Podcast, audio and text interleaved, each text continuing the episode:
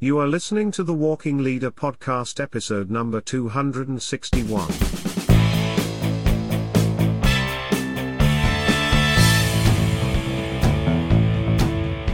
Hello, I am your host, David Guerra, and I welcome you back to another episode of the Walking Leader Podcast. As always, the Walking Leader Podcast is for you, current and future leaders, to help give you the tools to help you succeed as a leader in your organization as well as in your personal life.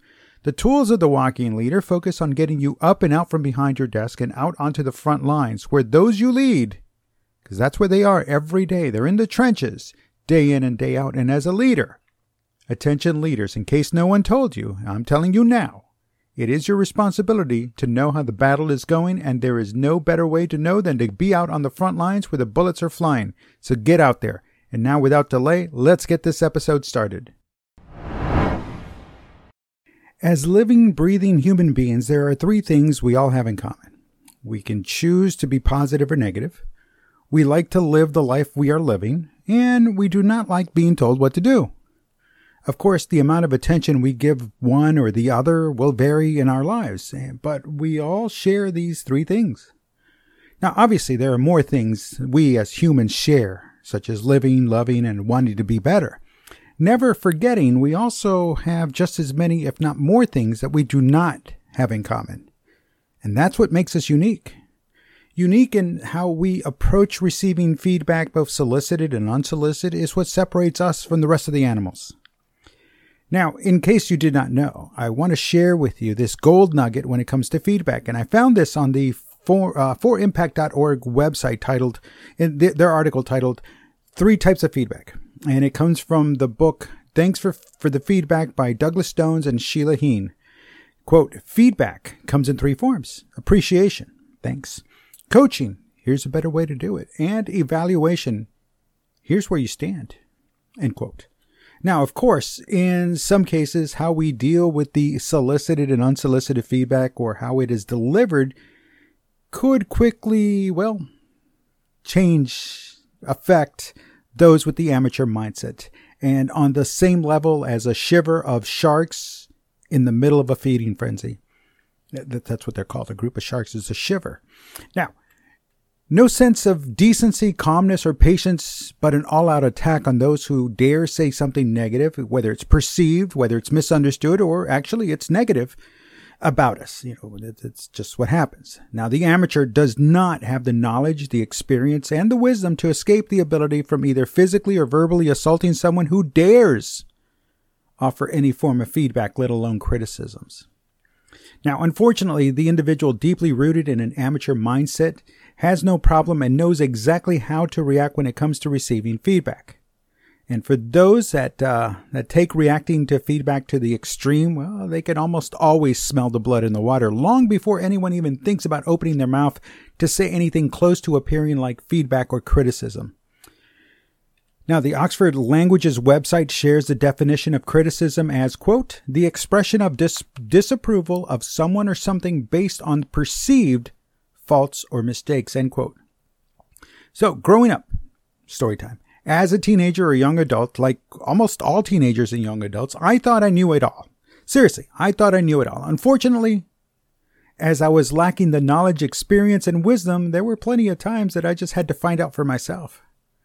Of course, there were times that, well, to this day, still find myself saying to myself, if I had only listened to those that were providing the unsolicited feedback. But then it was all back then it was all unsolicited. And as, and as I knew everything, why would I ask anyone for anything? You know, I knew everything.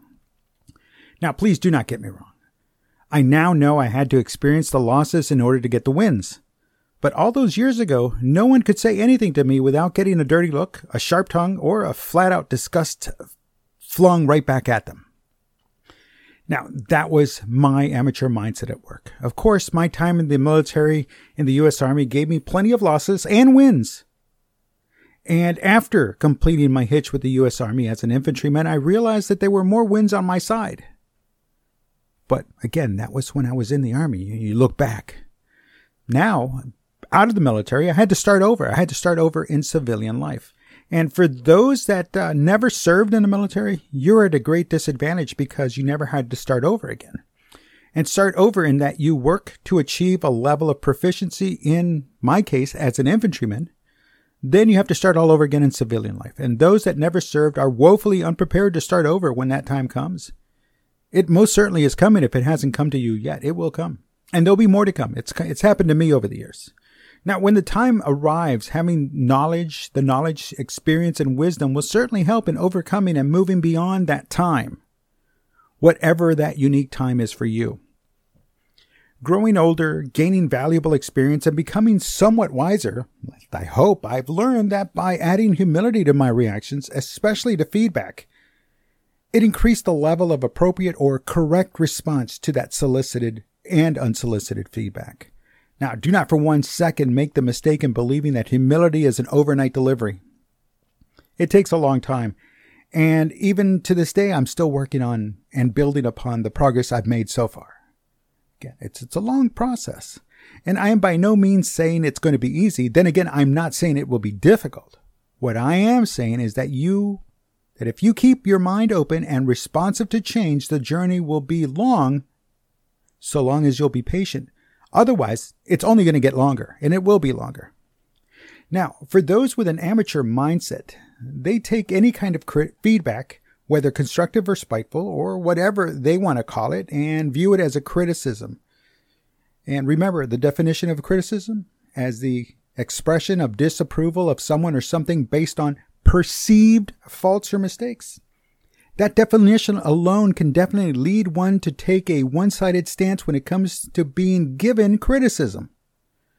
While no one can truly be faulted for taking a negative reaction to criticism that is under the guise of feedback, then again, most people, well, when most people give f- feedback, they do so in a manner that to the bearer of the feedback, the one that's giving it, their intent was purely not to jab, not to poke or harm. Yet, to the amateur mindset individual, that feedback comes across as an all out frontal assault and let the feeding frenzy begin. All bets are off.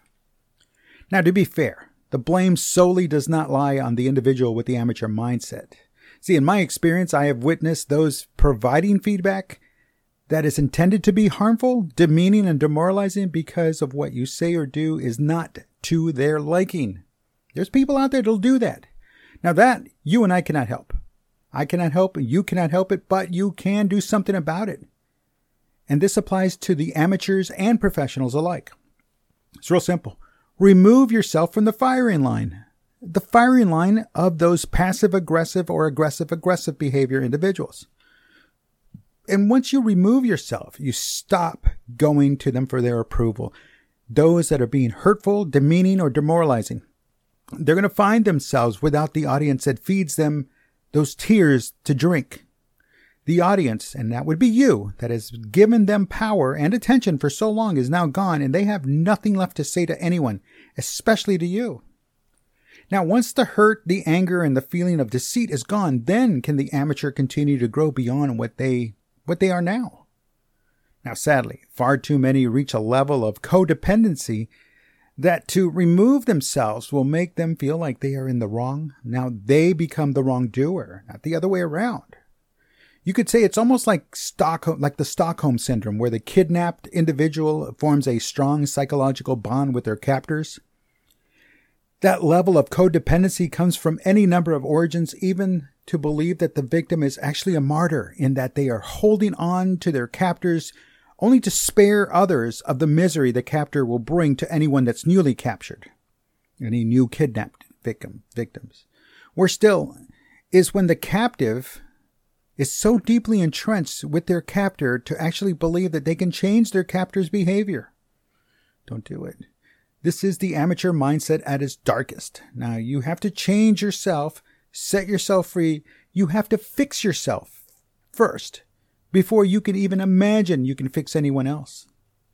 Now, no matter what people say in bad relationships or, or bad situations, instead of leaving, or, I'm sorry, no matter what people, no matter why people stay in bad relationships or, soci- or situations instead of leaving, it will create high levels of animosity, especially when given feedback that is not to the amateur's liking.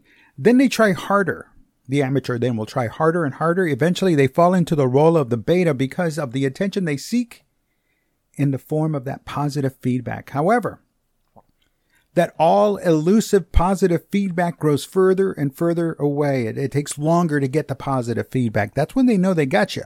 That's when they really have you. And ultimately, that individual that's giving that negative feedback, right, or it's not giving, or it's just trickles of positive feedback, they're going to see the amateur as nothing more than a simp. And for those of you that don't know what I'm talking about, the Urban Dictionary defines a simp, S I M P, as, quote, someone who does way too much for a person they like, and it does not usually end well for all involved. Now, this may be the deep end of the amateur mindset, which could which could be avoided altogether by realizing if what they did was not good enough to get the positive result from that individual, no matter what they do in the future, will never be good enough. And again, the amateur feels entitled to elicit some kind of response, knowing fully well why bother as it is as it will only lead to more pain and suffering.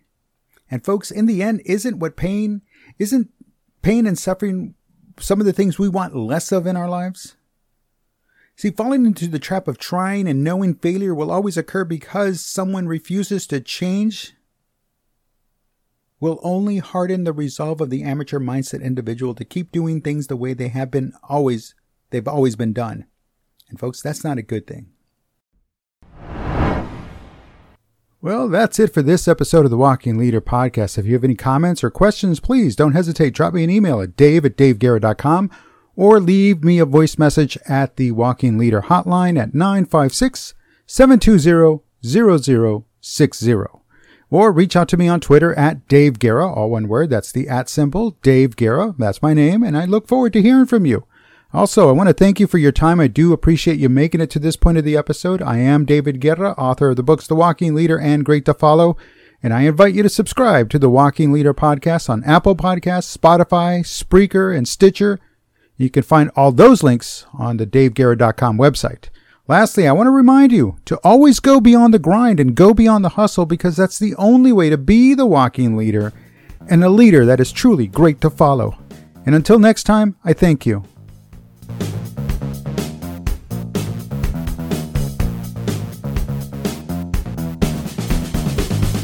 The Walking Leader podcast is a David Guerra presentation.